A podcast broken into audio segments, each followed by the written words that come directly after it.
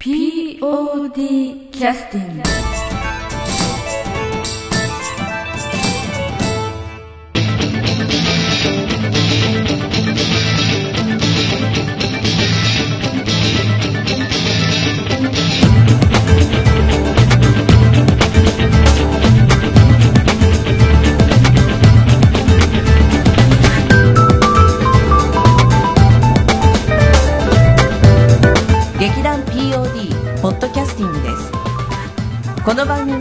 富山県を拠点としたアマチュア劇団である劇団 POD のポッドキャストです。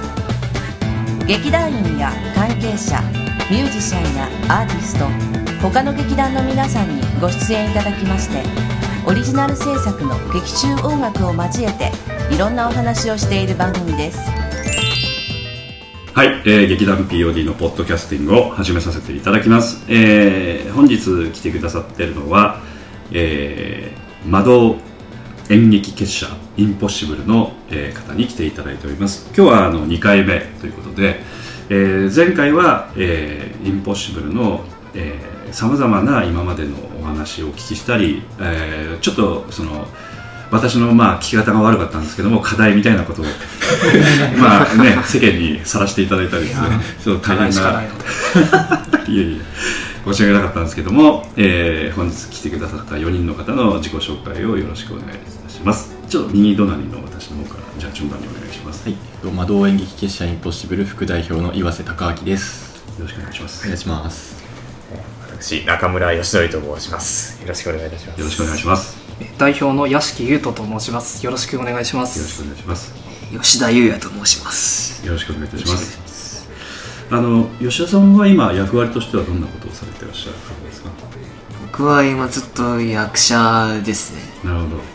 なんかスタッフ的なものっていうのは何か関わってらっしゃることあるんですか？例えば吉田さんの補佐は必ずやってるとか。僕はえ割となんかえ絵のハリボテ系が どういう割り振られることが多いどどういうですことでしょう？はい。ハリボテをよく使うんですけどはい。あの劇団の演出の一つとして、はい。はい例えばそのあのストリートファイターの波動拳のようなはいはいはい感覚ではいはいまあその切り合って切り合って間合いを取って波動拳打つみたいなあんな感じをイメージしてなんかこうあの 波動拳のその炎をあそそういうはいそうです。あーそれをそのえっと黒子さんがああそのと飛ばしてくる。造作をされるわけですねそれを。で実際に動かしたりするということですか？あそれを噂のは黒子ですね。また。あ黒子さんがいらっしゃる、でそれを作ってらっしゃるということですか？なんかそういう永遠のあ制作を。あなるほどなるほど。ただそその種類というのはなんかね前回の収録の時の流れからすると、えー無駄にこういくつも作らされてるんじゃないかという。ほね客観的に見ると炎は一つか二つぐらいでいいんじゃないかなっていう感じはするんですけどいくつ作ってらっしゃるんですなんか一番最初の公演の頃無駄に爆発のエフェクトがいっぱいあったような記憶があるんですよいくつ？なんか。かいくつぐらい作られた？んですか5個ぐらい。結構ありましたね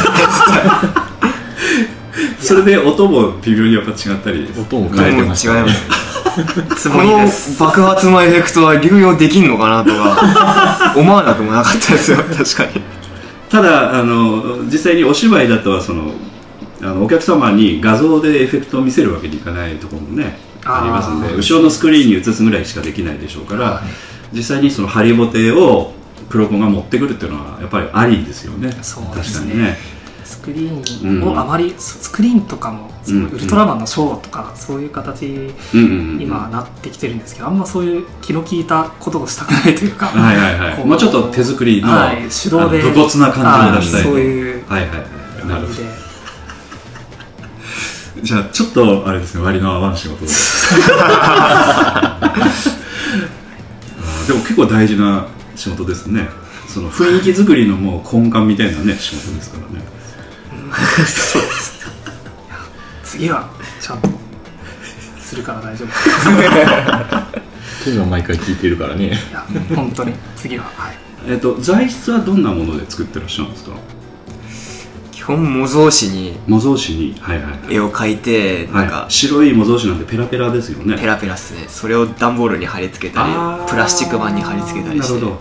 切り抜いて。はいはい。ただ爆発とか炎っていうのはかなりそのあやふやなというかそのさ境目が難しいそうですので,、あと色合いも難しいですけど、それは何かやっぱかなりあの訓練で取得されたんですかその色合いとかも結構難しいと思うんですよね。黄色とかオレンジとか、いろいろこう普通の素人が作ると爆発に見えなかったりとかこう炎の流れに見えなかったりとかするんですけどなんかコツみたいなのがあるんですか？全部フィーリングなので あれ。芸術文化学部出身なのでやっぱりそういう普段よりアマトンの方がやっぱりそういう素養は結構優れている方が多くてなるほど。彼もそうは見えないかもしれない。そんなそ人。ね、そんな簡単にできないと思うんですよね。私作れと言われたらいやいやいやって絶対なると思うんで。あいやいやその原画描いてくださいとかね。それぐらいだと思うんですけどそれなしですよねだから。あなしです。おおすごいね。で今ここで紙で描いてくれって言ったら描けるの？いや無理です。それは無理。ですシャーペンで描いてくれる。それは無理です。でもなんとなくどんな形でどうなるかっていうのはあの頭の中で当然言ってる意味が分かって作ってらっしゃるわけでしょ。やり直しは何回もあったんですか？まあなんかそのうんまずちっちゃい紙にはいはい。やっぱ試しに書いてみたりしてなんかうん。Google 検索ではいはい。画像を見つつ、なるほど。なあるほどこんな感じを拡大すれば どうにかなるのかなとか思いでその段階で一回あの代表の屋敷さんとは一回見せたりするんですか？それでそのまま作っていくところまでいっちゃうの？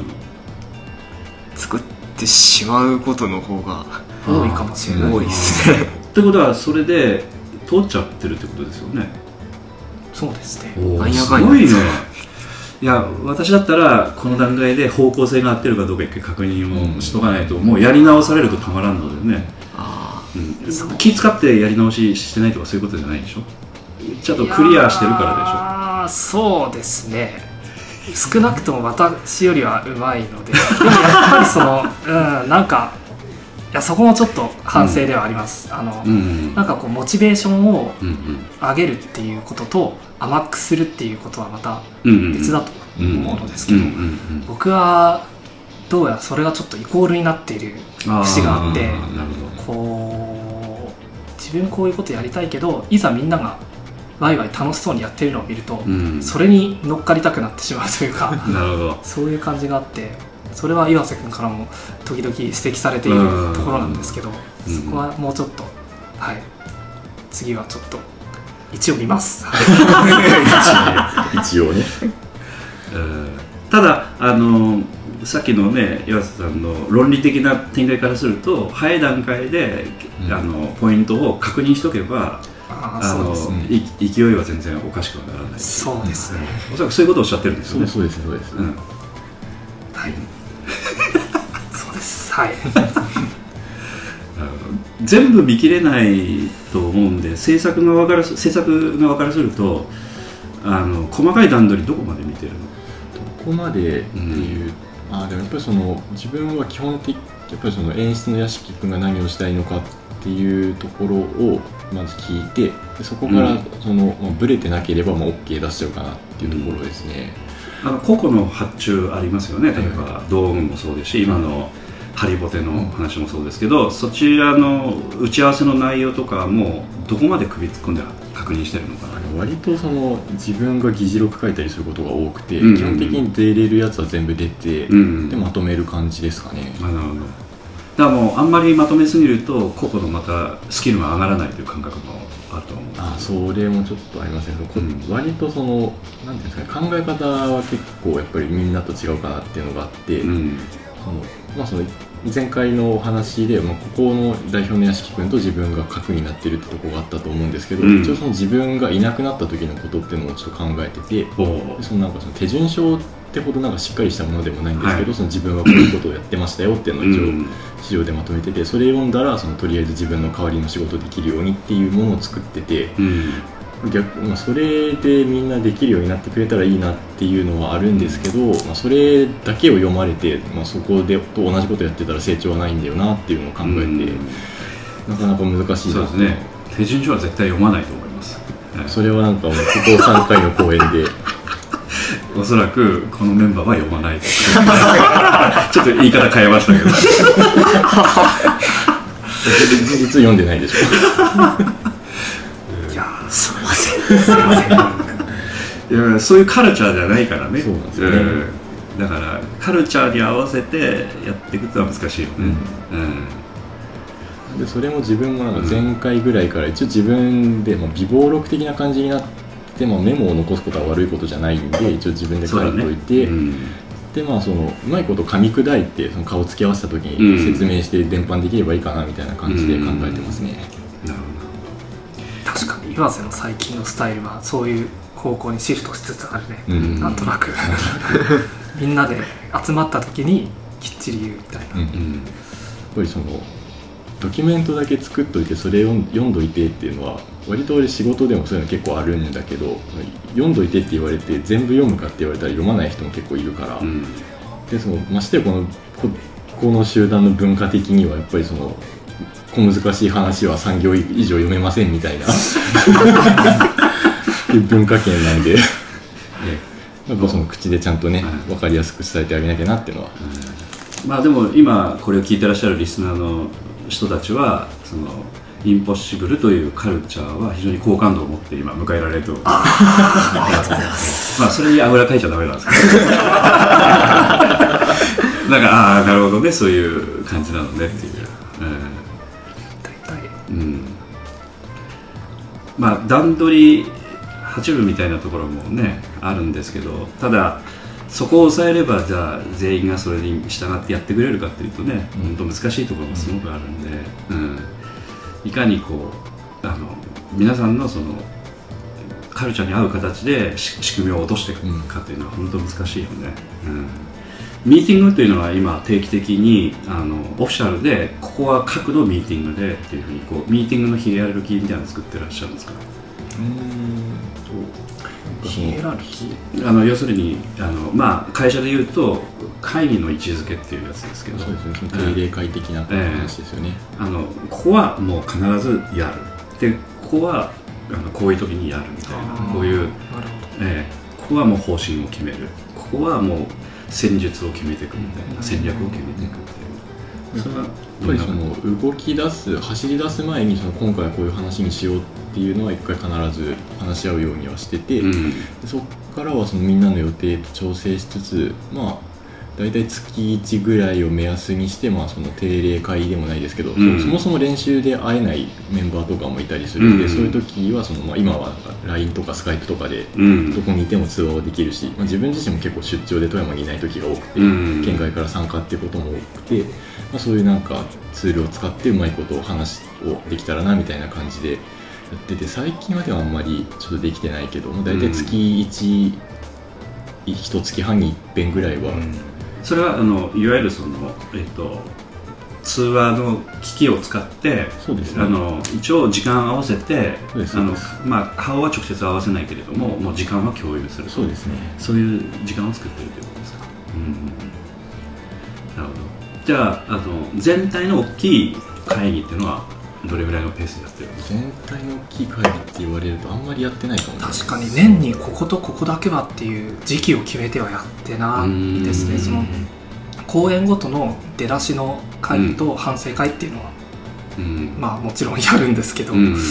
むしろその時に合わせて全体的なこともうん。話してるみたいな、なるほどね。公演ありきみたいなうん。感じになってるのかうんもしれないですね、でその公演ありきの会の時の方はあのほぼ全員がきちっと集まってくださる感じなんですか？基本的に動けるメンバーは全員出席っていう形にはしてます。よね集まってくださいっていうふうに言う時は、うん。そうですね。集まってもらってます、はい。ということでちょっと私知らなかったあの全然お聞きしてなかったんですけど全体としては今どういうメンバーの構成で？ああ今今日来てくださってる方は、まあ、おそらくコアの、そうですね、えー方なのかなっていう、そうですね。これプラスもう一人でうん。一応次回公演は運営みたいな形にはうん。予定はしてるんですけど、はい。まあいわいわゆる幹部ですよね。結社幹部。結まあ構なんかちょうどその流れのはい。真っ只中に多分今いるような状態ではい。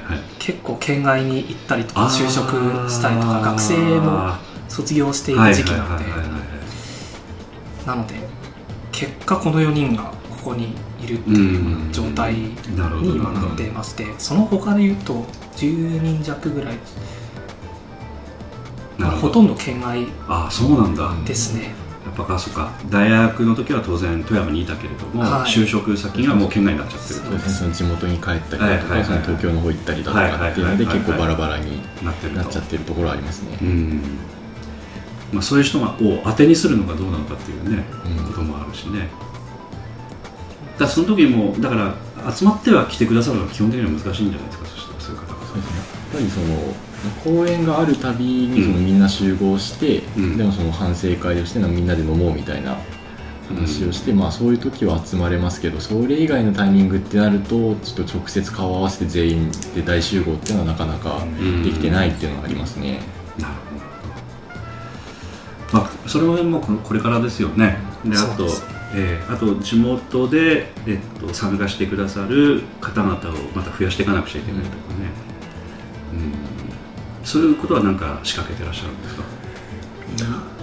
例えば街歩いてこう名刺名刺をパッと配って「インポッシブルでございます」「インポッシブルでございます」みたいな。なんか新メンバーについては、うん。まだ次の公演までは考えてあそうなんですか。いないですね、次の公演までということは1年以内には募集していくそれ終わった後っていうことですか？にもしかしたらでもその具体的なことは全然決めてなくてまずはその今まで納得いかなかった分も含めてとりあえずこれがインポッシブルのスタンダードっていうような公演を次の公演に持っていきたくて、うんそれができれば、まあ、こういうことをやっているんだよっていうことももしかしたらあ分かりやすく伝えられるかもしれないと思ってましてまずはこのメンバーで多分すごいきついと思う、うん。あだってで出る出るメンバーっていうのは何人なのそしたら10 13あれ舞台に舞台に上がるメンバーってことですよね、ええキャストのあ人数はキャスト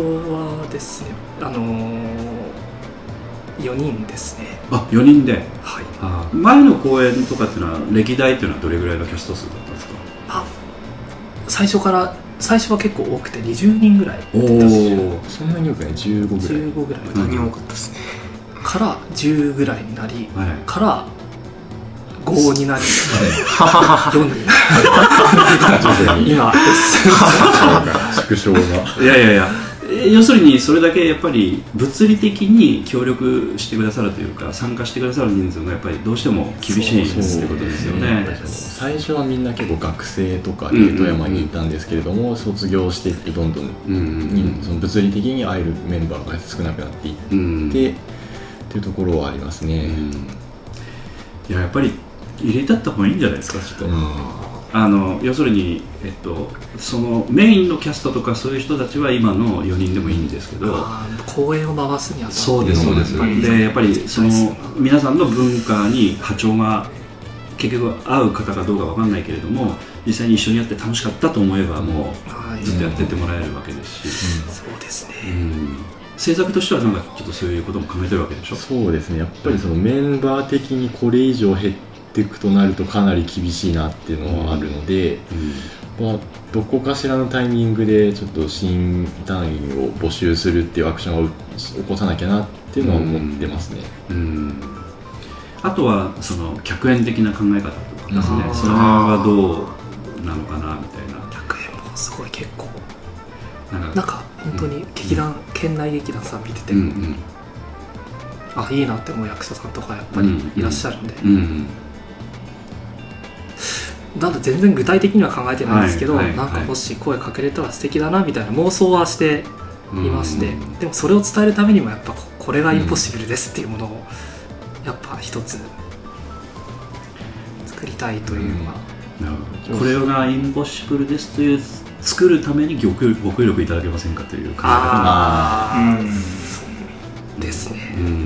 うん、もしぴったり来る方がいらっしゃるようだったらね、うん一応こ制作サイトで考えるとその100円で来ていただくにしてもその受け入れ体制というかまだ結構その学生乗りでやってるところが結構あってそこをなんか仕組み的にしっかりしてからじゃないとちょっと来ていただいてもこっちとしてちゃんと対応できるかなっていうのは不安なところは正直あるね。うん。まあ、あの P あの参考になるかどうかわかんないですけどね。POD の方ではあのしやっぱりそういう客演の方に来ていただいて実際にこう一緒にやる役者がほとんど公演の経験がない人と組んでやるケースもやっぱあってでその客演にお願いするときにあの私たちはこういう今レベルでやってるのでご指導も含めてよろしくお願いいたしますというお願いの仕方をしているケースは多いですよね。えーあの全然その受け入れ体制とかって本当はねできればかっこいいんですけどあの長くやってる割には何のあれもないのであのちょっとそこも含めてこういう状況なんですけどあのもしよろしければちょっとあの指導も含めてお願いしますので、えーいうお願いの仕方もあり得るとは思います、うん。そうするとその客演の人たち方もなんかそのお客様が読んできてくださったりとかすることもあるしね、うん。まあいろんな展開は少しはちょっと考えられるかもしれませんけどね、うん。ただ自分たちのあとカルチャーを壊さないような方にお願いしないとね。そうですね。かなりその辺がもうかなり特殊なカルチャーな ん。で。まあ基本的には客演の方っていうのは今までの経験上本当にありがたいことにその役割っていうのをものすごく分かってきてくださってる方が多いので、今回の例えばスケッチブックボイジャーもあの寺山進さんというあの方にあの B 面プロジェクトの方ですけどもこれで5回から6回ぐらい来ていただいてるんですけども、えーあのやはりこうなんて言いますか客演とのとしての立場っていうのをきちっとあの線引きをして来てくださってるというところがあるのであの言っていいところとダメなところとはものすごく気遣ってらっしゃるしあともう一つはそのこちらが恐縮するぐらいにセリフ入れても来てくださってるので、あうんだからあのそういう意味でもちょっと劇団員には刺激になったりしますよね。うん。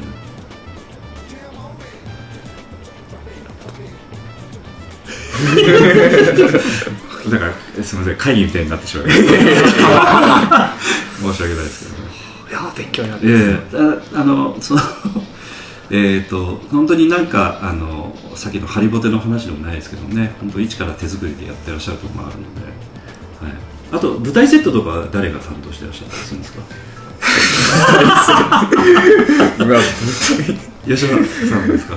舞台セットっていう言えるほどのものでもないんですけど、一応、まあ、はい。例えば椅子一つでもね、はい。やっぱないと芝居が成り立たなかったりします。テーブル一つとかね、あとそれがこうちょっと置く場所が変わるとこう壁になったりとかまあいろんなことがあり得ると思うんですけど、うん。ただそういうものっていうのもあの今吉田さんが大体担当してらっしゃる感じですよね。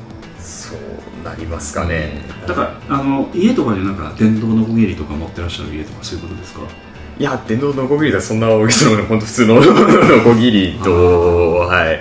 昔から家庭あの技技術のその授業が得意だったとかまあ、そう。木工が得意だったとか。そういうわけではないですけど一応あその学生の時のん。劇団舞台在籍してた時から一応舞台美術としてやらせていただいてたんはいではい。その流れでやってあとはちょっともう他の人も巻き込んでこれ作るからはいってい。う感じででかいもの大掛かりなものは一緒に作ってるような形ですね。今までではかなり大掛かりなものってのはどういうものを作られたんですか？そうですね。セットで大きいやつかなカウンターとか。ああおカウンター？それは結構でかい。そうですね。基本的には。バーカウンターみたいな。一応ラーメン屋のああラーメン。カウンターみたいな、はいはいはいはそうです。バーカウンターに近い、まあそう。いじゃあ天板が例えば、はい。えっとまあ2メートル以上ぐらいのぐらいぐらいあるんでしょうねおそらくですね。二人掛けはできるぐらいの。はいはい、あ二人掛けぐらいのちょっとちっちゃめのそうあのですからちょっと左右に二つある。はいはいはいはいはい基本的に。なんかは 今までのやつはどちらかというと高掛かりな舞台セットというよりは、うん。本当小道具的な感じのものがメインになってて、それなんでこうちちっちゃいもの細々したものが多かったかなとは思うんですけど、うん。ラーメンとかね。ラーメンとか。ラーメン作るって自体ももう作ったりとかは。ありましたね。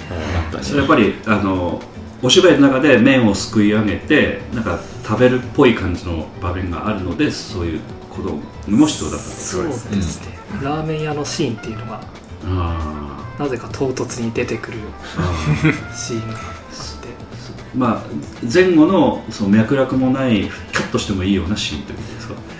いやそこまでは言わないですけど。ラーメン屋である必要はなかったね今思えばすごいエネルギーの使い方をしてたんじそのゃないかためだけにあれ作らせてるのかなって。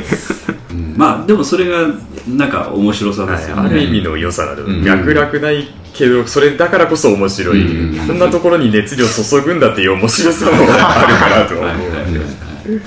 それを客観的に伝えられるようになればそうです。ねちょっと価値だなっては思うんですけど、何を作られたんですかそのラーメンって。いや丼は普通の丼ーそうですね。丼は普通の丼で、まあもやしが？そう表面上もやしがてんこ盛りになってほうほうほうてでかいチャーシューが乗ってたりしてなるほど。二郎系ですそうねですね。なるほど。ラーメンの芯っていう言葉が誕生して ラーメンの芯が揺らぎ始めた。もやしを固定するためになんか新聞を入れて。ラーメンの芯がずれてるぞってそれはもやしっていうのはどういう素材で作られたんですか？画用紙だっけ？そうですね画用紙を丸めてもうそれもやしぐらいサイズに切っていったああそうなんだ。じゃあチャーシューは何で作られたんですりチャーシューあれも発泡スチロールですね。か丸く切って丸く切って形整えて。割り箸に刺してアメちゃんみたいな感じにして それをこうラーメンに突き刺実し際には乗らないんで固定するために割り箸で突き刺すような。色は絵の具かなんかでそうですね。なはい。今思い出しましたけど名古屋にあの福というラーメン屋があってあ。の丼にこういうもやしが。そう。そそのようなその一派で。普通にラーメン頼むとそれが出てくると おおみたいな感じになるラーメンなんですけどまだよろしければね。これが本物かなるほどそうですね。まあ、あの幸福の福を書いて福っていうラー。メン屋さんなんですよね。はい。まあ余談になりましたけど、そっか。そういうようなものもあのこだわって今作ってらっしゃると。いうことですね。はいはいはい。まああのあとはあのちょっと制作の話もお聞きしたいんですけど予算管理的なもので大体その、えー、と概算ということで例えばこういった制作費ということであの領収書とか上がってきますよね、LINE から。で大体そういうのは計算というのは大体あの計算通りにいく感じですか？毎回、うーんそうですね、うん。まあ基本的にやっぱりその頭その最初のタイミングでその、えまあ、そのやっぱりお金はその未然に切ってやってるわけなんで大体一人どれぐらいなら出せるとか、どれぐらいなら出していいみたいな話を聞いてまあ予算表を作りますね。でそはいれで、そこの予算とその一応その社会人になってから3年間やってるっていうのと、うんうんうん。その学生の頃も4年間割と制作や会計の方に携わることが多くて、うんうん大体これぐらいの規模だったらこれぐらいの金額かなっていうのを出してうんうん。基本的にずれることはあまりないですね、だからラーメンの費用も大体予想して大体。なんかその雑多なものみたいなのでも区切ってしまって、まあ、これぐらいの費用でっていうのが大体作ってるんで。うんまあ、これからの公演になるとねやっぱちょっとこだわりたいところもあったりとか、規模の大きい少しセットみたいなものとか作ることもありえるかもしれませんけれども、だからそういう中では逆になんか聞きたいこととかなんかあどれぐらい費用かかってるのとか。なんか。POD さんの演劇は確かに、あのまずぶ会場に入った時にはい舞台装置がすごいうん。壮大なんですよね、なんか。まあまあ一応ステージ上右と左見切るぐらいのね、はい。幅はあはい。るセットがほとんどなので、でうん。そうあれをなんか毎回どれぐらいまでその流用とかしてるのかなって思ったりとか、結えー、流用？はい。はいはいはいはい。あのー作る素材とか、はい1回で作ってしまってその後解体するっていうのはすごいもったいないはいセットじゃないかなっていう思ってしまうんですけどうまいことこう再利用とかされたそうですねりしてるんあの以前にちょっと東にもああの聞きましたけど大体9割がリサイクル。えらしいですね。だから第1回公演の素材がいまだに使われてるすごいですね。えー組み合わせでなんとか。そうそうそうそうはだからあの細かくこうね壊してでまたそれを置いとくみたいなものもあればパネルみたいなものが大体使い回しもできるし、階段とか前の公園では。うん、うんうんうん。あのちょっと角張った。はいはいはい形のはい。ああいうのの角とかもまた別の公園でそうそうそうそうそうどっかのコーナーになったりとか。そうそうそうそうあれそう。ええ。すいません。細かいブロックに区切られとるんですか？そうですね。あの結局あの運搬がベースになってるので、あのパッと組み立ててパッと壊せるようなあの要するに仕組みになっちゃってるんですよね。運びやすいように、うん、だからそのユニット自体が使い回しができるということですよね、うん。そのセットのその量もかなりの量になると思うんですけど、それをなんか保管とかってどうしてるのかなって結構。それは東舞台総合研究所の中に。保存されてる。それは自宅という。うんたまたまあの東さんの、えー今亡くなられてますけどお父さんが少しちょっとそういう、えー建材とかあのなんていうかその、えー建具とかのね、うん。大工さんがされてらっしゃったので、はいはい。ちょっとそういうものが少しその倉庫代わりに使えるところがあったり、あとど道具が多少残ってたり、まあ、その DNA で東もそういうのが得意だったりというようなことがあるんですよね。うん。こちらも秘密結社に屋敷家でそうだね。あ屋敷家はちょっとそ舞台総合研究所的なあの結社のそのそういったものを作りそうな雰囲気はあるんですか？まあ広いのでただ田舎の家で保管場所があるんだったらね。そうですねんただあの今度運ぶためにもうあのレンタカー実は借りてて。そそうなんですよね、ええ。広いけどその田舎すぎて遠山奥っていうのああそうなんですか。なるほどなるほでもやっぱうちに保管するのが一番ど。うん。スペース的にそこしかないからね。うん。今だから作られた子供も全部そこに今置いてあるんですよ。う。んね、そうですうん、おそらくこれから財産溜まっていくと思いますよいっぱい、うん。そうですね、ええ。あこれこれここに使えるっていうやつが、あうん。あ確かに再利用できる。のかうん、だからあのこれからこの吉田さんも再利用できる設計になってくる。そうそういうふうに設計していかないとうん。屋敷さんの家が大変なことになってるあとあのお金もかかるし。そうですね、そういう知恵はおそらく回数重ねるとね、うん。できてくると思うんで、うん、今もおそらく3回だけでも相当なノウハウがあるはずなんで、うん、これ使えばこういうふうになるとかね、ハリボテだけでも相当なノウハウがあるはずですよ、確かに。ええ。だってあれこう動かしてペローンとなったらダメですからね。これぐらいぐらいの強度は必要、ただ重すぎてもダメみたいなね。そういうのがあるわけでしょ。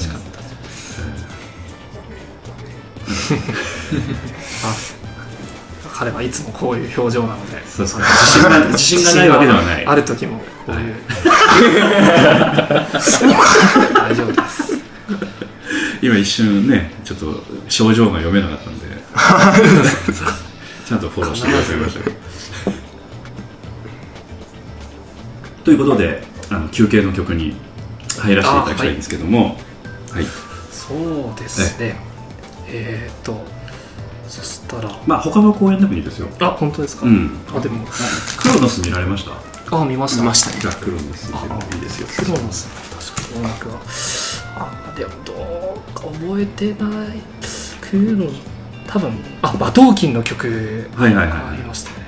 じゃあ、えーとえっとクロノスっていう。えっ、とそれじゃあ、えー、と13曲目のはい。メインテーマですかね。はい、じゃあ曲紹介お願いします。えーそれでは。あの他の方に振っていただいてるんですよ。あじゃああんまりあのこういう機会ないと思うのでそうか。表に出ない人だからね、うん。レアな。そうだね。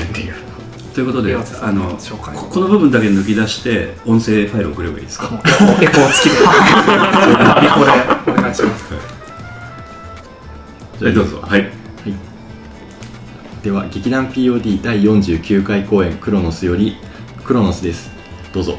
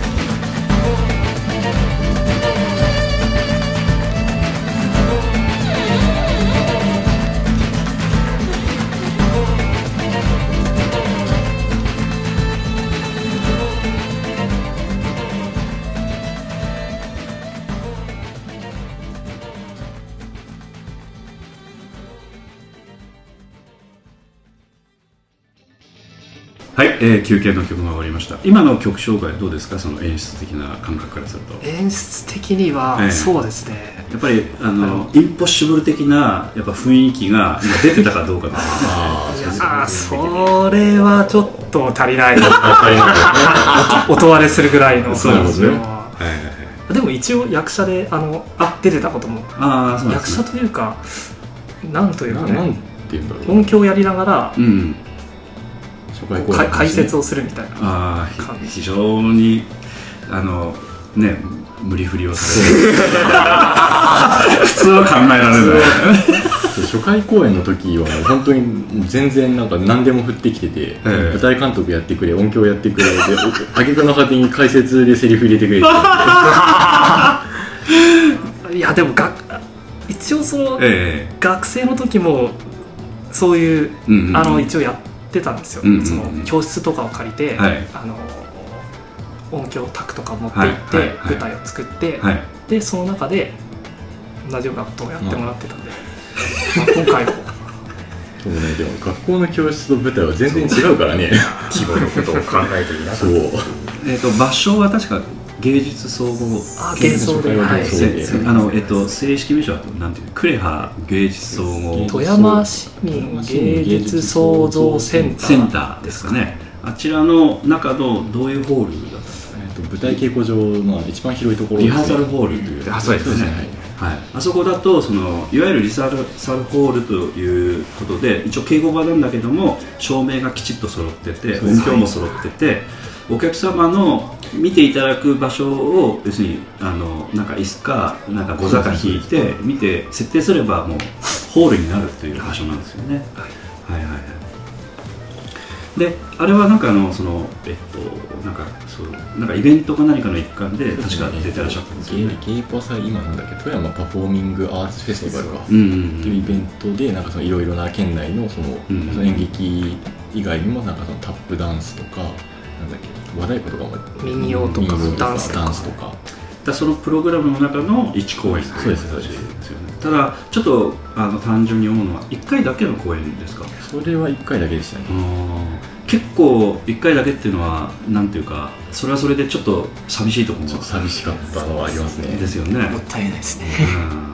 うん。だってあのね苦労して作った。ラーメン、うん。ね、ラーメンもそうですし爆発。爆発もそうですし波動拳もそうですし。本当にもうすごいよねなんか。贅沢ですよね、いやうん。いやなんかそうですね。うん。すあの1回だけだもんね、うん。本当もう使わない一瞬しか出ないやつとかめっちゃあったそうそうそう爆発も本当一瞬しかうんあの弾丸とかを表面に書はい。きまして、誰誰が書いたんですか？あ 書いてもらいまして。えっとではいはいそれがこうえっ、と対象物に到達すると音響とともに裏返すとこう爆発みたいなああなるほど。だから本当に爆発っていうのはもうその一瞬一しか瞬だけだもん。もう3秒もないよね。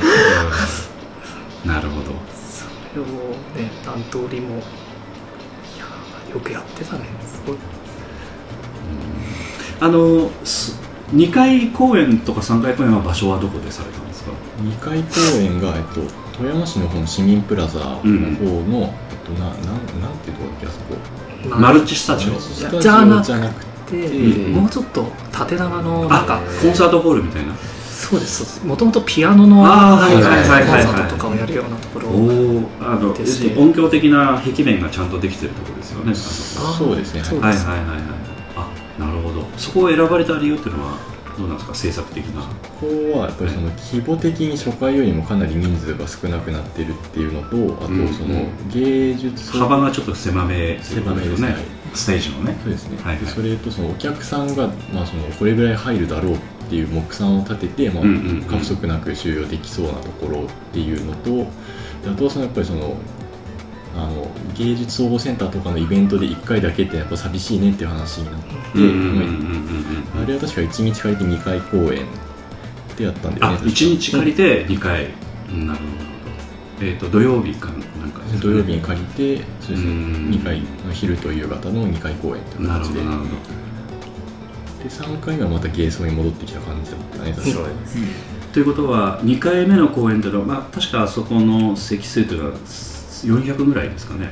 もうちょっと多いかな。500400いやもっと少ないですね。もっと少ないですね。おそんなちっちゃかいやったでしたっけコンサートホールじゃないですね多分あのなアトリウムみたいな。ああそういうちょっとカタカナのすいません名前で。あフレンドルだった。フレンドル。あひあらがなのフレンドルだ。ああだからその本当はその芝居をやるような広さではなくて。照明もそんな数ないですよね。そうです。照明も全然なくて、うんうんなるほど。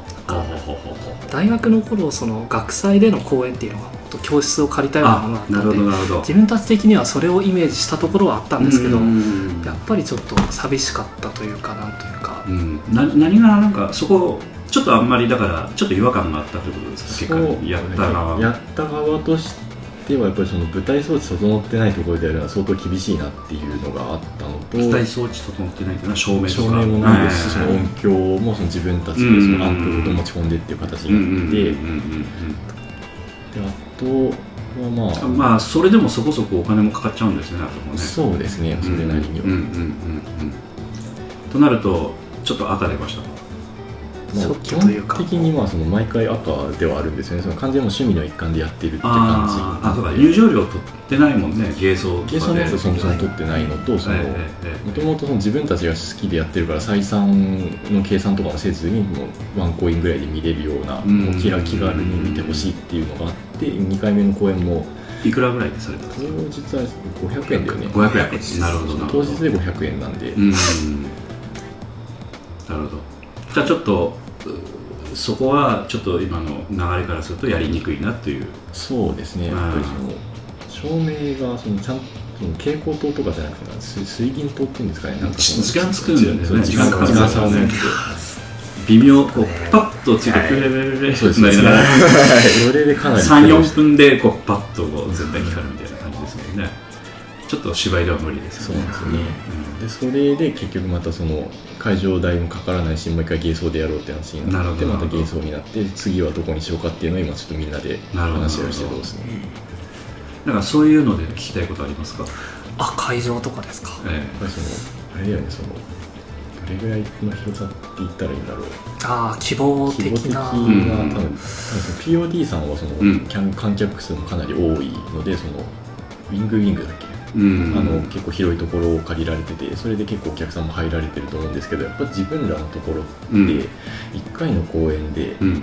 何人ぐらいだ？3 4 0人来たら嬉しいなぐらいのうん感じでその3でやりたいことがその熱血の空気感を伝えたいっていうのが前提にあるのでやっぱりそのコンサートホール的なでっかいところだと物理的にお客さんとの距離離れてるとうん。なかなか伝わりにくいっていうのがあって。うん560人ぐらい収容できる感じで舞台装置揃ってる会場がどこかにないかなっていうのは結構探してるんですけどなかなかちょっと見つからなくて。まあパッと思い浮かぶのはねあそこですよね。そ うですねあそこは何なんですかあそこなんかみんなやってるから嫌だとかそういうことですか？そねこもうちょっとなんというかうん。なんというかお気楽って言いますか？ほうほう。なんというか。気軽に入れるっていうかしいい意味でしっかりしてないという言いますか。おうおう。なんかライブライブハウス的なところがいいんそうだよあうん。なんで市民プラザのマルチスタジオみマルチスタジオなんかまさに結構イメージ通りで、うん。あそこはあの大体今おっしゃったようなはい。収容人数がぴったりくるんじゃないですか、うん。椅子並べればね、そうです。うん。照明もそこそこあそこあるはずですし、うん。まあちょっとお金かかるけどね、あうんですよね。その前までそのフォルツァ総川っていうとはいはいはいはい。ころがあってあそこでできれば一番良かったんですけど。元映画館のね。そうですそうですそうです、あそこもちょうどそのうちらが旗揚げした次の年ぐらいに畳んでしまって。そうだね。来年はフォルツァでやろうって言ってたのに。あららってなって。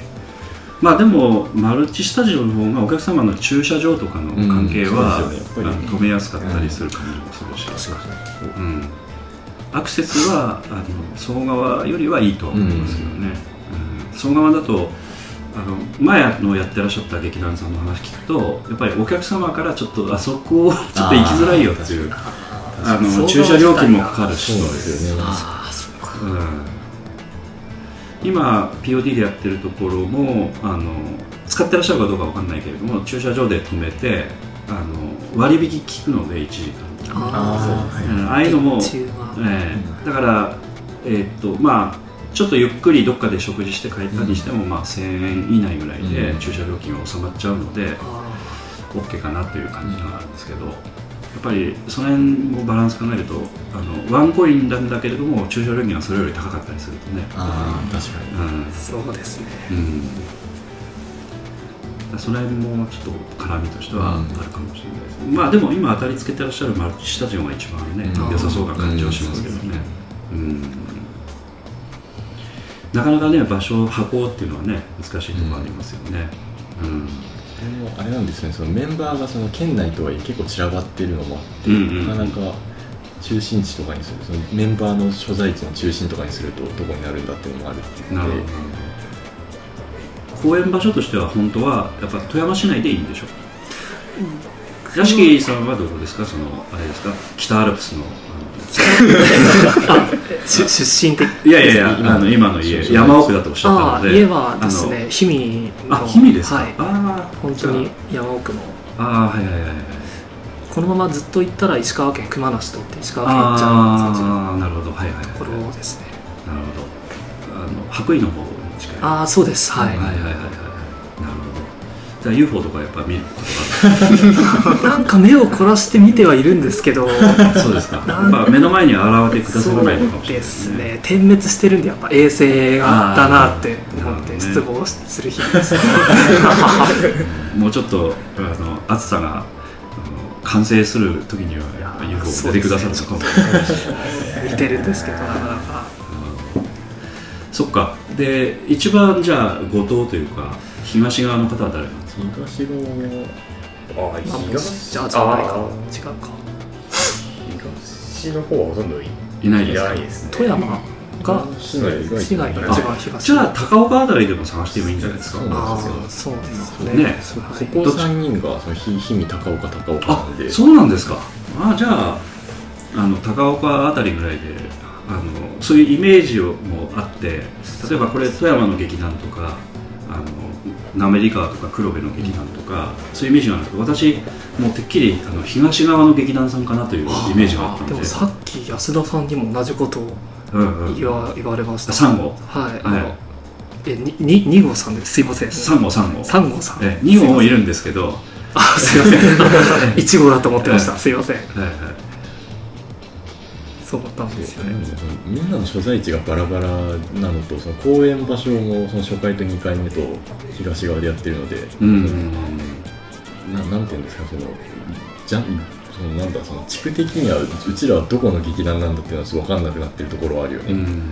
まあ決めないというのもね、うん。考え方としてはあるんだけどただなんとなくそのお客さんからするとああの地元みたいな、ういうフランチャイズみたいなフランチャイズの熱くてちょっとあの面倒くさい人たちみたいな そういうのがお大事だその通り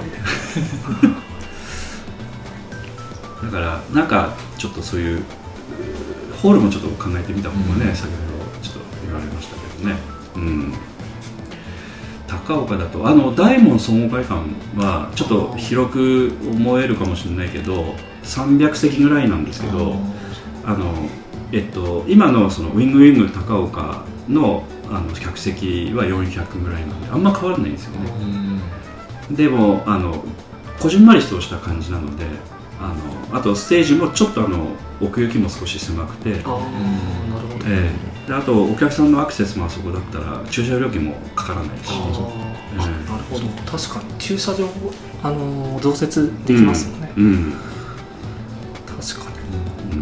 あそこもいいかもしれないですね。稽古はどこでしたし芸装でやってるでしょ稽古はですね割とあの転々としてるよね。点々と僕の自宅の場合もあります。しあとでも五星だとあの大門総合会館さんのあ使ってる。あの展示室とかを使わせていただいててそこ本当になんか展稽古場としてすごいそうですよね。あのガラスの、はい。あの3階がガラス張りの軽運動室で、はい。2階ですよね展示室ああそうです。あそこはおそらくあの周りにこうあの絵とか飾れるようにレールがつけてあってああそれで展示室それで展なるはい、あのこう画廊のなんかそういったその展示会なんかもやったりしてるんで、うん、あそこもし大門何が使いやすいんだったら一回あのホール見せてもらって、そうですね。うん。見たことなかったね。見たことない。ねまあ、1日借りるだけでもマルチ下地とあんま変わらないかもしれない、うん、あ昔は強気だったんですけど最近弱気なので。あの POD も使わなくなっちゃってるので。実は POD もその公演前の1週間前の投資練習とか実はあのホール内緒ですけど使わせて。あ内緒。えー要するにその、えっとえっと展示室を借りるその金額でそこを使わせてもらってるとか、うん。まあ、そういうふうにちょっとあの融通聞かせてもらったり長く使ってるんで、うん。あるのでなんか東さんから聞いたんですけどなんかつって。あのどれぐらいお金かかるもんでしょうかっていうようにちょっと聞いてくださるとね。そのヨシさんが一番苦手な腹ゲージやった。ねいやーやっぱロビー活動もこれからやっていかないとね。そうですね。うん、ロビー活動も大事なんで。そうですね。あと練習場所だとゲーソーとか。そうあとうんユユースピアも？今メインはユースピアなのかな？メインはユースピア。あユースピア。ユースピアってのはどこですか？えっ、と富山市の富山。市のし新や庄山室の方ですね。えっ、と何何の施設なんですか？富山市のはい。施設ですね。うんあの青少年のなんだっけ？勤労しながらそういう各種活動にあの打ち込んでいらっしゃるその青少年っていうのが35歳以下の,、うんうんうん。はあのそういう方っていうのを対象として、えー、とご500円か年会年額。そう年会費500円でその予約あの部屋が空いているタイミングだったらいつでも使えるああなるほど。ところなんでおそらくその分やあの安いというかそうですね。借りれるんですね、ああまあやっぱ多少遠くてもちょっと安い方がいいですよね。そうですね。うん。年会費500円は相当安いから安いね。であのいや年会費だけで借りれちゃう。年会費だけですおそれは安い。なるほどね。まあ POD の場合は今ずっとダイヤモンド使ってるのでやっぱりあの年間の半半年の今予算立ててやってますけど、半年の予算っていうのは大体その稽古場の費用でねうん。まあまああの半分ぐらい取られちゃうので、うん、相当なやっぱり費用の割合なんですよね稽古場確保って確かに。それ考えたら考えたらやっぱユースピアは最初に100 500円払ったら1年間無料やから。うん。まあ多少だから遠くてもねそっちの方がいいという考え方なんですよね、氷見からだと1時間半かかっちゃ 多少どころかね。う 行って帰って3時間という。ね。結構かかるよねだからまあどっちかというとそのあの会場公演する会場と、まあ、稽古する会場っていうのはまあ確保しなくちゃいけないでしょうと、なんかあのまあいろいろまたね逆に言うとあの安いところとか教えていただきたいぐらいの感じなので、うん。あとはなんかあのなんかテーマとしてはどうですか？会会議としてはどういうことを話し合ってる？会議としては会議としては吉田さんお腹空いてきましたか？大丈夫ですか全然。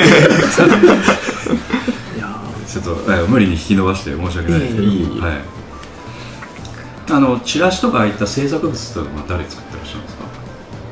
チラシとかは、うん。えっと、そのこことはまた別個のメンバーで、うん。えっと、その自分らの大学の時の先輩でその,、はい。まあ、その芸術文化学部の方がいらっしゃいまして、でその方にちょっとデータだけお願いしてそのでその入校以降ちょこっちでやるみたいな形うん。でなる進めてますね、はい。ほど。だからそこはあのお願いしてるのでね予算はかからないと。印刷費がない印と刷費の実費だけですね、うん。なるほどねはいはいこうその転々としてるながらもそのやっぱその遠隔でできる作業とか割り振りとかをしてって、ううんまいこと回していこうかなっていうそうですね。のがありますね。うん。まあ、現場でできで現場でしかできない仕事っていうのはとね遠隔でおっしゃる通りそれを分けていくというのが一つの段取りですからね、うん。まあ、私なんかもねあの劇団立ち上げ当初からほとんど県外行ってて、それで携わらせてもらってるのであのだからほとんどまあ現場にいない仕事だけしかしてないぐらいの感じですよね、ええ。で定期的にあの東とか南本から今の状況とか連絡が入ってくるみたいな感じなので、ね、まあ新しい劇団員の人からすると急になんかね変な人がこう乗り込んできて なんかやってるなみたいなだあの人誰ですかみたいなそういう扱いがずっともう十数年も続いてるみたいな感じですよねもう何年何年かいらっしゃるとあああの人そういう人なんだってのは分かってきますけど誰もやっぱ説明してくれないんで、うん、すいません。今更ながらお聞きするんですけど、安田さんの専門というか、はい。専門？専門としてその劇団でやってらっしゃる仕事っていうのが、うんない。今だからやりたいことを勝手にやらせてもらってる感じですかね。まあどっちかというとその制作に近いかもしれないねうん。広報とかそういう形になるポッドキャストはもうそもそも広報ですもんね、うん。外部に発信するっていう形で、うん。たださっきのほらちらっとあの岩さんがおっしゃいましたけどあの劇団内でこうポッドキャストの収録するとあの結局そこで話し合いができたりするのであでそれを劇団員が聞いてあこういう方向で進もうと思ってるんだみたいな。うん。そういう内部のその会議的な役割もあったりする。ーしかもそれをこう発信をそうついでにしちゃってるというかね、うん。ちゃんとコアなファンの方が分かってくださるいるのかなっていう感じがします。けいやーどほとんどフィードバックがないのであのあのほとんど自分たちの自己満足だけでやってるということを前提にやってますけど、うん、でも本当になんか客層が老若男女問わずというか本当に幅広いんですよね、まあ、それも例えば今あの昔からの POD の裏戦略としては、まあ、みんなは分かってると思いますけどその若い人を主役級に早い段階でもう出てもらってその家族老頭に来てもらうみたいな。一族。首を揃えて。だからあの普段演劇見ない人たちも来てくださるみたいな、うん。確かに確かに。でそういうのを毎回仕掛けていくみたいな、あれはそういうそういう戦略上の上でのキャスティングだったり。やっぱりあの集客を図ろうと思うと、うん。まあ、簡単にお芝居行きたいって思ってくださる方いないので、うん。おし押し売りもそんなね長く続かないですよね、あの演劇やってるとずっと友達が亡くなるというねあの伝説もありますから。演劇バンド。そういう。そういうそうそうそうそう。そうだそういうふうにならないようにという、昔はだから POD もあのチケットノルマっていう制度はずっと作ってなかったんですよ。であと会費ももらってなかったんですね。そうなんあええ。そうかチラシとかにも書いてありますもんね、そのうん。会費、えっとその定期的にその払うお金なしで運営してますっていうの。を、はいはい。でそういうのやってたんですけど途中からちょっとやっぱそれが無理になってきたので、あの会費っていう形であの月2000円劇団員からもらうと。そうなると劇団員と劇団員でない人の境目作らなくちゃいけないのでああのだからそのあなた劇団員みたいな確認をしなくちゃいけないんですよね、だから手伝ってくださる人あなた劇団員ですか？みたいな。それだと月払ってくださいみたいな話なので東としてはそういう交渉が嫌なのでずっとあの避けてたんですけどやっぱやらざるを得ないみたいな、えーでなおかつその、えー集客図らなくちゃいけない、うん、だからずっと同じ人ばっかりでやってるとやっぱりあのコアなファンの人でねあの見に来てくださる方っていうのは、ま、微増はする可能性はあるんですけどあのもうなんていうかバーンとこう新しい人が増えるっていうのはまずありえないので、うんやっぱりちょっと若い人入れないとっていうところもあるんですよね。うんだそうなるとやっぱそういう人たちも楽しめる劇団にしなくちゃいけないですしね。だから今お客様が来てくださる方っていうのはそのそういう人も相当な割合はいらっしゃるんじゃないかなとは思いますね。うん。まあ実際うちらもその初年度とかは結構100人単位でお客さん来てたけどそれは結局うちらがまだ卒業して1年2年しか経ってなくて後輩たちがうん。周りの友達をいっぱい連れてが多かったっていううん。ででもうその後輩たちも去年もうみんな卒業しちゃってなってくるとやっぱ新しいどっかしらからのボリューム層を取り込んでこなきゃいけない。うん。戦略を立てなきゃいけないわけやね。っていうのは俺の仕事だ、まああのやってる限りは来てくださる方いらっしゃるし、うん。ただ目標設定を間違ってしまうとあの大幅に赤字出てるのでね、その辺どう慎重にやっていくかっていう話にはなると思うこに関してはだいぶ寛容な感じで捉えててなんかそのみんながその採算を取るってことに効か不幸か興味がなさそうだから。本当になんか、まあ考えたくないところだからね普通はね。そううん。なんかそのやりたいことをやるためにお金を払うっていう感じなんだよね多分。うん。そうだねだからそのなんて言うんだろうその例えばそのまあよく友達とかから聞かれるのはその芝居とかやってて儲かったりするのって聞かれるけどその大体友達に対してはじゃあなんか逆に君テニスとか趣味だけどその大会とか出て賞金もらうためにテニスやってんのみたいな感じで考え方としてはそれと一緒でその趣味の一環でやってるから自分たちは払う分には問題ないし、まあ、そのうち会費でじゃあ会場費とか違うとチケット代で打ち上げとかができたら楽しいなぐらいの感覚でやっとるよっていうふうにいつも返しとるねまあその前に手出ししてるからね。そうですね。うん。手出しする分はもうその趣味に対する投資でなんかその他、まあ、その映画見るだったら映画見るでそのチケット代払うのと同じような感覚で俺らはその芝居をやるのに必要な運営費を手出して出してますみたいな、そういう感じでやってるんだよねみんなで、だそうなると今度さっきの話じゃないですけど新しい新しい全くその甘辛トンボみたいに奴隷みたいに連れてこれるところの人だったらいいんですけどね。あのそれそれ以外の方がポンといらっしゃるとその手出しに関しての部分がそうなんですよね。あの要するに明確に決まってないと説明ができないというか、うん。うん。そこを決めないともしかしたらいけないポイントがあるかもしれない。だからそれで去年とかもさその卒業した後のメンバーなんかそうちゃんとしたメンバーと副メンバーが誰なんだって線引きをしたいって言ってたのはそういうのもちょっと含まれてる。あ権限の話もあるからね。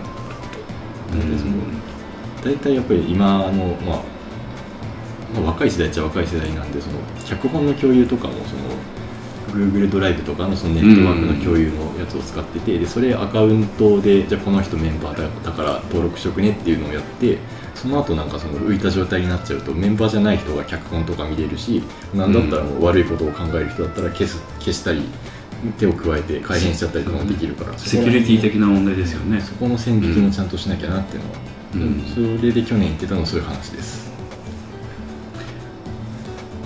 もう考えるの嫌になりましたね。いやいやいや。出てました。そんなことはないです。とんでもない。まあまあささっき言ったようにちょっとこっちで考えて噛み砕いて説明するんでみんな集まった時に。はい。まあまあねちょっとあの今お話ずっと私あの今日お付き合いさせていただいて面倒くさい方だというのはよくわかりました よく言われます。なんというかね、ええよくもあるも。う一番存在感のある先輩だったかもしれない、まあね。うん。学生の頃。よくも悪くもね。まあ多分目の上の単行部って思われたんやろうな。っ てまあでも現実とその夢とのバランスもやっぱ演劇の世界ではやっぱ醍醐味ですからね。あー。あうん。醍醐味。うん。こうやっぱどっちも楽しいとは思いますよ。うんまあおそらくまあ想像はつかないかもしれないですけどもこれからあの劇団員のお子さんがちょっとあの連れてくるみたいな感じになったりとかね。あるいは私どもの方ではもうそういう感じになっちゃってるんですけど、えー自分よりも年下のお母さんがいてその人の娘が劇団員に入ってくるみたいなね。そういうふうになってくるとちょっと軽くめまいがこう 起きてきたりしつつもあのそういう人たちとどうじゃあ会話どうしていこうかなみたいな。だから今日皆さんとお話しさせてもらうのはあのなんていうかそういう空気感というかどんな今のね世代の人たちっていうのがまあ特殊な人だというのはよく分かったので参考にならないなという感じがしたんですけど。そうだと思います。そうだと思います。ただちょっとあの交流はさせていただかないとちょっとやっぱり取り残されるというかこう合わなくなってくるなっていう感じがあるので例えばこうあの飲み会とかねしても今の世代の人たちっていうのはこうスマホ見ながらずっとこう飲み会してるみたいなところもあるのであの私よりもちょっと下の世代の人たちっていうのは「なんだお前ら」みたいなあ気持ちになったりするっていう話も聞くけどあのやっぱり世代が違うんでね、うん。それが普通の人たちが入ってきてるんで、じゃあそういう人たちとどう付き合うのかみたいな皆さんはねやっぱりスマホ見たりするわけでしょ？やっぱり。しますね。ね普通に飲み会とかでもね。そうですね、ね、で別にあのまた話する時はまたパッと話するみたいな。そうですね、でもちょっと上の世代のね会社のおそらく先輩とかあの役職者の人たちからすると何度もやろうっていうような感じになってるんですよねおそらくね。そうですね、えー2つとしては本当合間に触ってるぐらいの気持ちなんですけど多分それがやっぱ長いと感じるかどうかっていうのは世代で全然多分違う。んじゃないかな。って。要はあのなんかルーティンの中でパッと見てさっと確認終わって、またっていう感じなん。でしょうけど、ね、えー、おっしゃる通り長さがねどういうふうに見られてるかっていう違いがあると思うんですよね。メモ帳を開くのとあんま変わらない感覚ではあるんですけど。それこそなんか時計見るのと同じようなそうだね。そう。うんそういうのは分からないとちょっとなんかこうなんか何でもないところでギクシャクしちゃったりとかするので、あのやっぱちょっと交流をやっぱりさせてもらって勉強させてもらわないとやっぱ難しいなと思ってるところがある。だからちょっとなんかこの辺はちょっとあのおっさんたちダサいよとかねなんかそういう ちょっとねそういう話を聞かせてもらいたいなという ここはどうですかね？みたいな、ね。ちょっとこれは押し付けすぎじゃないですか？とか、えーよくわからんですけど。もなんかそういう意見ありましたらぜひ。ちょっとどうですか？ちょっと POD はちょっと何？そのうんなんかこうこう大衆ゲームをしすぎてるんじゃないですか？とかなんかよくわからんですよ、えー。ちょっと若い人を野放しにしすぎてるんじゃないですか？とか。あのおっさんが偉そうなんでとかなんかよくわからんですけどなんか。そんなことはでも全然むしろ若い方がすごいうん出ているっていう印象があって、うん。それはそういうでもさっきいやらしいちょっと事情もね話して まあ全部がそれじゃないですけど、はい。やっぱそういう意図もやっぱあるんですよね、だからそうすると若い人たちも経験ない人もやっぱ舞台一回立っちゃうとちょっとね盛り上がりますよね気持ち的に。そうですよね、うん、やっぱ気持ちいいっていう感じになるので。ですね。うん僕はあの荻荻野さん。好はいはいはい。りく君。はい。きなので。はいはいはい。えっ、とい今、えー、と高校卒業して今就職したばっかりなんで。ああそう。ああ、うん。そんな若いそうそう。だから皆さんのもうすごい年下ですよ。10個下ぐらいってことだよね。嘘やろ。18とかそんなもんでしょだって俺らも今年28ですだからちょっと軽い今めまいしたでしょ。お願いします。これからですよ、そう。気づいたらもう荒沢だからね。まあでも、うん。学生みたいなもんだし。僕はまだ学生みたいないやそれはあの私もそのつもり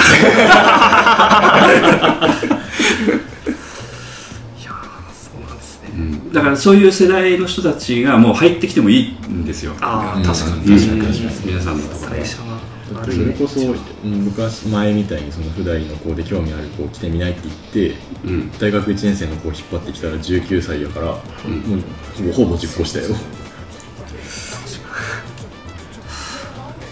え10個下10年もっと軽いめまいが来ましたねこれね。10年ってこんそんそんなだっけ？だって大学俺らが大学卒業するときにようやく中学生だよ。犯罪的やな。犯罪的やね、うん。そうだ。ってあのちょうどだから大学入るぐらいの年の人たちなんですよだから。そううんうん。皆さんがね、はい。うん。その頃からあんまり変わってないな気持ち的なうん、でも時は残酷ですよね、そうですね。気づけばもう過ぎてるからねなんてこと。もう1年も先の公演考えてる暇ないんじゃないですか？そうなんですけど。いやもうちょっと段階着実に。でもまだそうやね。うん。今あの公演出てきてくださってる中ではまあ荻野君が一番ちょっと若いかもしれないね。うん前回も出ていらっしゃいましたそうそうそうそう。クロノスの時は。はいはいはい。あとはあそうそう。夕顔のナンシーさん女性のね。ああはいはい。あれは現役高校生ですから。あそうなんうんですね。うん、だからあの荻野君よりも下ですよだかああそうなんですね。じゃあもう一回りぐらい違うんじゃないら、かな、うん、犯罪っすよ犯ごいな。もうその今吉田君言ったように犯罪と思うこと自体がもうおっさん化ですから確かに。確かに若いとそんなこと絶対思わないですけどおっさんになってくるとちょっとこれ犯罪かというふうに頭がよぎってくるんですよ言葉がね。もうダメだ。ダメだこれ。この中で一番若いのに。そうそうそう。なんてこ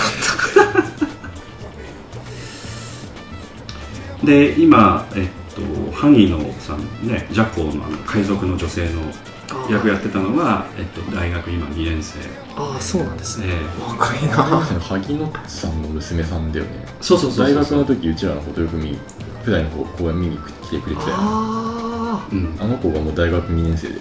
うん。ーあそうなん。ああ、ええそうなん。えー、あの時って確か小学校？いやえから中学校ぐらいだからこれからそういうことなんですよだから、えー子供の時に見てきたのでそれから憧れて劇団来ましたみたいな。いや恐ろしいな。だって荻野さんなんかもだって子供小学校の時から見に来てくださっててあのそういうふうに言われるとちょっと申し訳ございませんみたいな気持ちにやっぱなってくる。なるほど。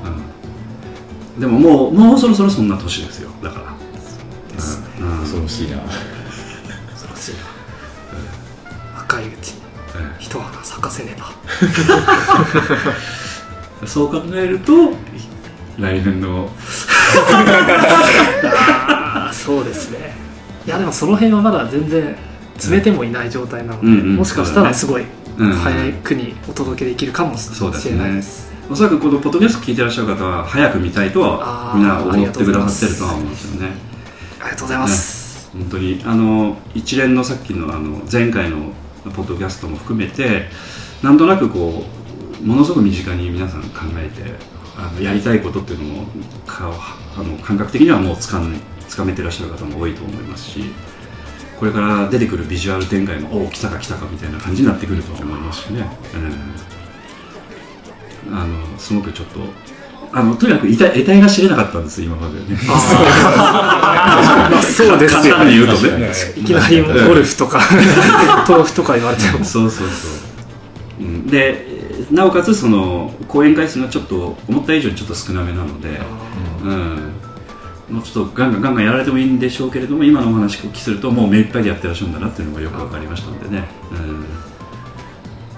うん。うんでも本当長い間続けてらっしゃる劇団さんって本当すごいと思います、いやいやだからこういうことを通り抜けては一応来てるんですよ。やり方と別としてもねその、うん、やっぱりあのそうですね。まあ直近では、えっと、5年前ぐらいに東とかとそろそろやめようかみたいな話もしてましたし、ええ。あの昨日もちょっと東がポッドキャストの収録に来てたんですけどあのいつやめてもいいよねっていうのがその合言葉になってるんですね、あええもうたかだか趣味だからっつって、ええもうやめていつやめてもいいよぐらいの感じでずっとやろうっていう話はしてるので、うん、だからあのそうやるしかもう手がないですよね。皆さんも本当にあの気持ちすごいよくわかるんですよ、ええ特にあの私どもは高学歴の者がいないのでほとんど。だから県外に散ってくっていう人が少ないんですけどもうまさにそれね一発でもうドーンとやっぱ影響を受けてるわけですから。大変ですよ、うん、だからどちらかというとこれから地元で就職してる人たちをやっぱりあの引っ張ってこないとダメですね。うんなるほど、うん。そうなんですよね。あのこれからね吉田さんも犯罪に手を染めるかもしれないじゃないですか。女子高生と聞いて二言目に犯罪が出てきたことある。確かに普通は出ないんですよ。普通は出ないんですけどまあそういう年になってきたということですね。インポッシブル初の犯罪者が出てきてしまうそうなんですよね、うん。まああのこれからもあのちょっとまた雑談レベルでもしよろしければぜひあのお相手いただきたいなとも思いますぜひありがとうございます。よろしくお願いします。よろしくお願いしまですあの最後になりますけどちょっと皆さんからそれぞれちょっと今後の公演にあの向かっての抱負を一言ずつちょっとおっしゃっていただきたいので、えーまあヒエラルキーの下下から行った方がいいですよねはい。ということで吉田さんの方から一言。えーと次回公演に向けての意気込みというかその考え方でこういうことやっていきたいみたいなのがあれば教えていただきたい皆さん正座されなくてもいいんで自分の気持ちを。確かめながらやっぱりどうん。役者をやる上ではい自分も楽しく見る側も同じぐらい楽しくはいなっていただけたらなと思いますね、はい、まあ、そのために何か具体的なことと具体的にですか？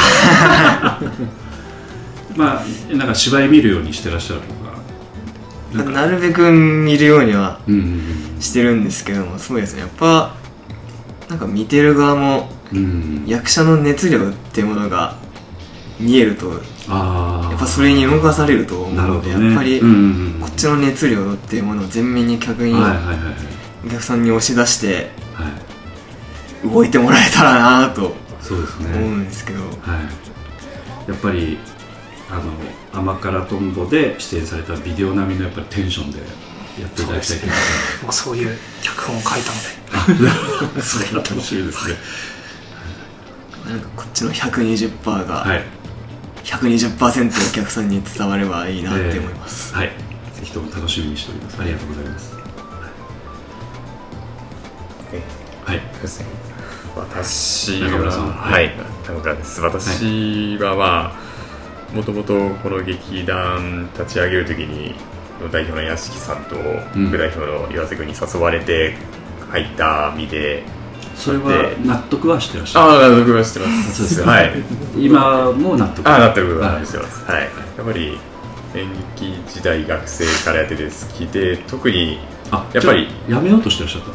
いやあのーそもそも普通にあのえー学生の時やって一旦はそれぞれ就職して、うん。そこの時はまあ全然何も活動はしてない状態いやからじゃあやめちゃったってことですそうですねはい。うん。から声がかかってまああの時の楽しさって忘れられなかったですし何よりもこのメンバーでやるのが、はい。まあ今話してる時異質なメンバーが集まってやる演劇が楽しくないわけはないと思ってやってて、ただまあまあ、このね皆さんに気が合うっていうことは他の人と気が合わないという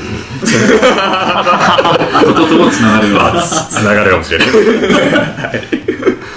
い。よくぞというかよくぞ誘っていただいてそうですね。はい。はい。でまあここ何年3年後続けてきて、うん。やっぱりまあやっていくうちにやっぱり衝突とかもありながはいらここまで来てうんいたわけで、ある意味自分と向き合うタイミングになってきてて。で今までやってきて振り返ってみるとやっぱり先ほど代表の屋敷さんも言ってましたけども、自分の頭になあるものがうまくやっぱり伝わってないとか表現できしきれてないっていうのがあるんでで今回ちょっと公演期間ちょっと長めに取ってるのもあって、はい。そこを、はい。公演期間取ってる分やっぱりそれをちゃんと結果として出せるようなはい公演にはしたいなとはい。思ってますんで、はい。そこを頑張っていきたいと思っています、具具体的には自分の役割の中では何をしていくか？そうですね。まあ今まで通り舞台美術はもちろんやってやるんですけども、役者としても役者としてもはい、はい。出させていただうんきましうんうん。て、まあ大体何回かやってる中で悪役演じることが多いんですけどそうなんですか？はい。それやっぱりあれですか屋敷さんからすると当て書き的なその当然あの心の奥底の闇を まあ見て書いてるっていう。いや正直それはあります。一見善良そうに見えるそのただそ奥底っていうのはね、はい。そうですね。やっぱその闇を抱えた人間だけども、うんうんうんやってる時ってすごい楽しいので、はいはい。そういうものっていうのはやっぱり人間を救ってくれるのではないかという。やっぱりそのその瞬間っていうのがすごいこんな僕たちでもはいそういうものを出せるのだみたいな,、なるほど。そんなチャレンジャー精神といいますか。はいはい。そういう伝わればいいなと思いながら、ですね。はい、でもこの方もすごい闇を抱えた役をやるんですけどうんど。最後は表情に注目。どはい爽快なエンド。なんとかはい、中村さんはやっぱり闇を抱えてねこれで28年。そうなりますね。闇前世からね引き継ぐともう300年400年と闇を抱えてはい。たまに前世の話しますもんね。そうだから前世の話にちょっと記憶が蘇ってきた。り やっぱり異質な宗教なのでまあその闇を今回払拭できるぐらいのそうですねカルマの刈り取りをね、はい。カルマの刈り取りを今回の声で果たしていきたいと思います。意識レベルそうですね。はい。さすがですねありがとうごまざいますたよろしくお願いします。ありがとうございます。じゃあ岩瀬さんはい、えーとまあ、自分はその今日、あのお邪魔させていただいたその他の3人と違って、まあ、ええ裏方として役者として表に立つことはないんですけれども、はい。まあ、裏方多分裏方やってる人はみんなそうだと思うんですけれどもやっぱりその表に立つ役者さんが気持ちよく120%の力を出せるように、まあ、フルで裏方のことは全部バックアップするという形でやっていきたいと思ってます、であと、まあ、やっぱりその考え方的にやっぱり今日来た他の3人は結構感覚派なところが多くて、うん。その主観的な感じで。ロジカルなところは全くないですもんね まあ、その主観的失礼いたしまし その通りですですね、やっぱその主観的で熱くなるっていうのは逆に僕にはできないことなので、うん。その熱くきっちり熱くなってもらってそれがちゃんとお客さんに伝わってるのかどうかっていうのをうん。その第三者の客観的な冷静な視点でいろいろと指摘してあげれらあげられたらいいなと思います、もっと勉強してもう面白く伝えるためには何をしたらいいのかっていうのを頑張って勉強していきたいと思います、はい、あの新婚生活のその目標というのは何かどう？ですか一応そこもちょっと聞いておきたい一人です。ね。あーやっぱりその新婚生活、まあそのまあ、3人ともその結婚式に二次会来てくれたんで、はいまあそのはい。そこでの手その新婦への手紙でも言ったんですけどやっぱりそのはいはい。喧嘩することも多いんですけど、お互いをちゃんと尊重して、いわロジカルなところがやっぱりちょっとうざいみたいなこと言われるわあーありますねそれは正直はい。けですよねもうおそらく奥さん大変だと思うんですよややこしいこと言うのいちいち。ちょっと苦労かけさせて申し訳ないですね。本当に。い すいません。あの人のことをかえいえいえまあそのお互いのことを尊重して、はいはいしっかりその自分の芯を持った生活をできればと思っています、はいはい。まあおそらく今さっきもお話になりましたけど仕事は今富山で仕事をしてる。仕事は今富山ですね、はい、ただ出張が出張とかで県外まあ県外とかもぼちぼち入ってきたりして。と。いうことですよね。で皆さんの年代的にもちょうどやっぱり未掃除ぐらいになってくると少し部下も増えてきてちょっと自分の都合で休めなくなったりとかね、いろいろ出てきますんでねそういうことも含めて大変だと思いますけども、ね、ぜひ頑張っていただければとそこも思います。気合を入れて頑張ります、はい、で今回もあの次回もその DJ 的な感じでその声だけは出るとかそういうことはあるんですか？どうなんですか？可能性。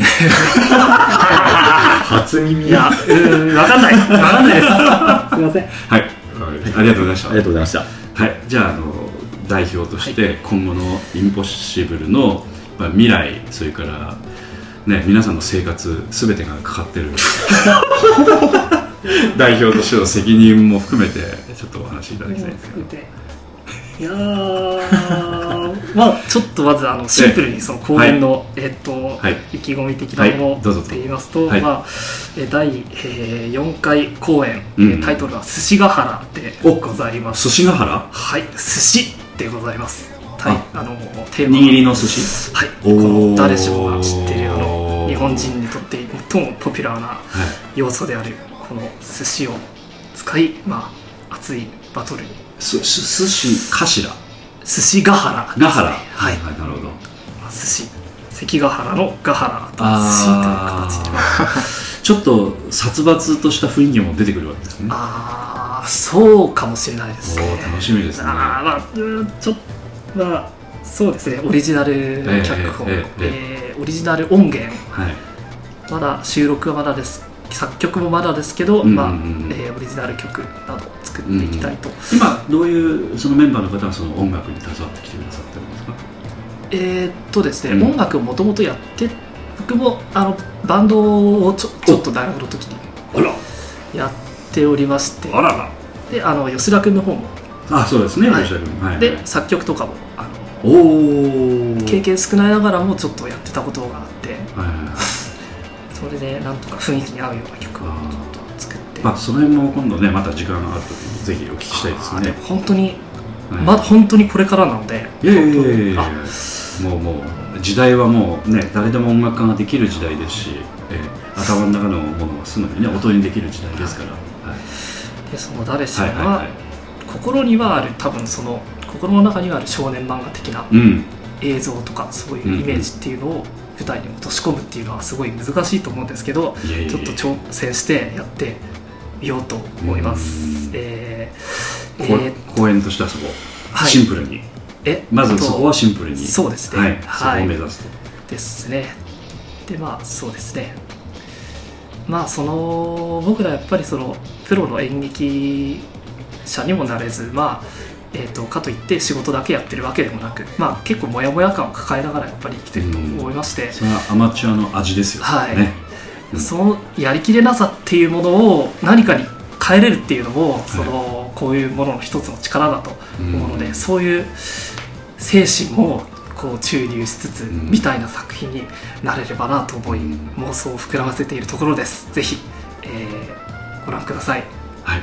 どうもありがとうございます、あのあとはその自分の反省点とかどの辺改善していきたいとあそれはもう、まああれですね。事前にもうあのー事前連絡は大事というすごい導いてはあった。のではいはいいやもうやることは、ええまあえそう目的地はあるので、ええ。はい。まああんまりでもあんま練習してると結構飛躍したことも言っちゃうので、うん。なんか結構その場の雰囲気に流されやすい節がありまして、うん。で間違った方向に多分行くこともあると思うのでそういう時は適宜きっちり皆さんにはその修正をお願いしたいと思います。あまりそのなんかはい。そうですね。はい、まあ、ただおそらく皆さんの感覚からするとそういうあのインスピレーションは大事にしてもらいたいという気持ちですよね皆さん、うんだからそこはねあの思う存分インスピレーションに従って間違っていただきたいとは。ありがとうございます。はい。大体そういうところです、あはい。あの今日ちょっと最後にあの熱いところやっと見せていただいたかなっていう感じがあおそらくあ髪の毛かきむしりながらあの、ね、語るっていうのは大体熱い時でしょ？大体ね。確かに。うん。やっとそういうところを見せていただきました。どうもありがとうございます。はい。あの本当にあのちょっと個人的にはあの前々からずっと気になっててお話をお伺いしたいな。ただあの相手にしてくださるかなぐらいの変な雰囲気を漂わせて。必須の集団なんでそうそうそうそうですはい。でもあの根本はそういったところを持ちつつもあの当然社会人として生活しながら。やってらっしゃるという大変さもちょっと今披露をいろいろしていただいたりしてあの私もすごく勉強になりましたし聞いていらっしゃるリスナーの方々も非常に勉強になったと思いますしまた今後ともちょっとその制作の、まあ、音楽の話もねぜひちょっといろいろ情報交換をさせていただきたいですしあの安田三国ももうどんどん友達作りたいと思ってるところもあるみたいなんでね。また今日はちょっとねあの自宅に戻ってご飯作らなくちゃいけなくて 帰っちゃいましたけども、えまたちょっとぜひ交流を今後ともさせていただければと思いますので。でロジカルなところもぜひねちょっと今後 あのなくさないように、ね、なくならないと思いますけど。死んでもなくならないと思いますが。えーっとちょっといろいろ教えていただきたいところもありますのでまたぜひ今後ともよろしくお願いいたします。本当は今日本当に長い時間どうもありがとうございました、ありがとうございました。えーっとはい。えーちょっとすみません。忘れてましたんであの最後のお別れの曲ということで。あのどどのあの公演でもいいんですけどなんかもし、えーよろしければ。あじゃあえーどの公演？ではい。えーっとじゃあ僕このタイトルがすごいあはいはいはいこのこういう終わり方ってすごい好きなのではい。このタイトルで、えっと、青空に舞うサッカーボールで、はいわかりました、じゃああの曲紹介。あの、はい。えっ、と代表で自らやられますか？それとも。じゃあはい。代表がはい。熱くはい熱く。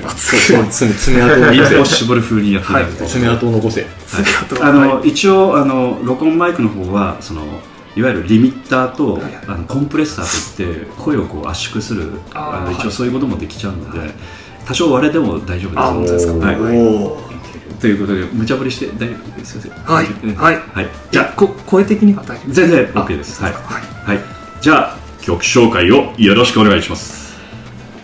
劇団 POD 第50回記念公演スケッチブックボイジャー。最後の曲をお送りするぜ。青空に舞うサッカーボールありがとうございます。はいすいません。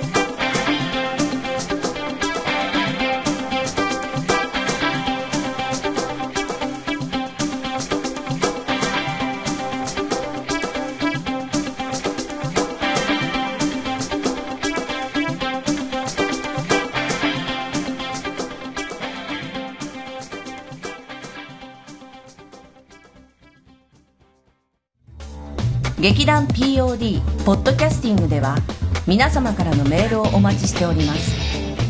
劇団 POD のお芝居をご覧になった方はもちろん全くご覧になってない方からでもメールをお待ちしています。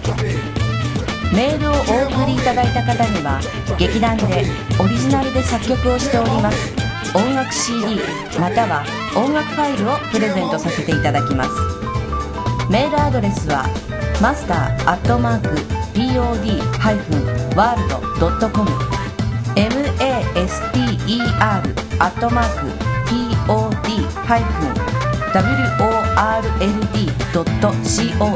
へ直接メールをお送りいただくか劇団 POD のオフィシャルウェブサイトの送信フォームからお送りいただけます。Google などで劇団 POD と検索してください。劇団 POD のシャルページのトップ画面のインターネットラジオのリンクを開いてください。そのポッドキャストのページに番組へのメールはこちらからとリンクが貼ってあります。そちらからお送りください。もちろん Apple の iTunes ストアのこの番組のページのレビュー欄からの感想もお待ちしております。またオフィシャルページのトップページに Twitter と Facebook のリンクも貼ってありますので Twitter フォロー Facebook のいいねもお待ちしております。それでは次回まで。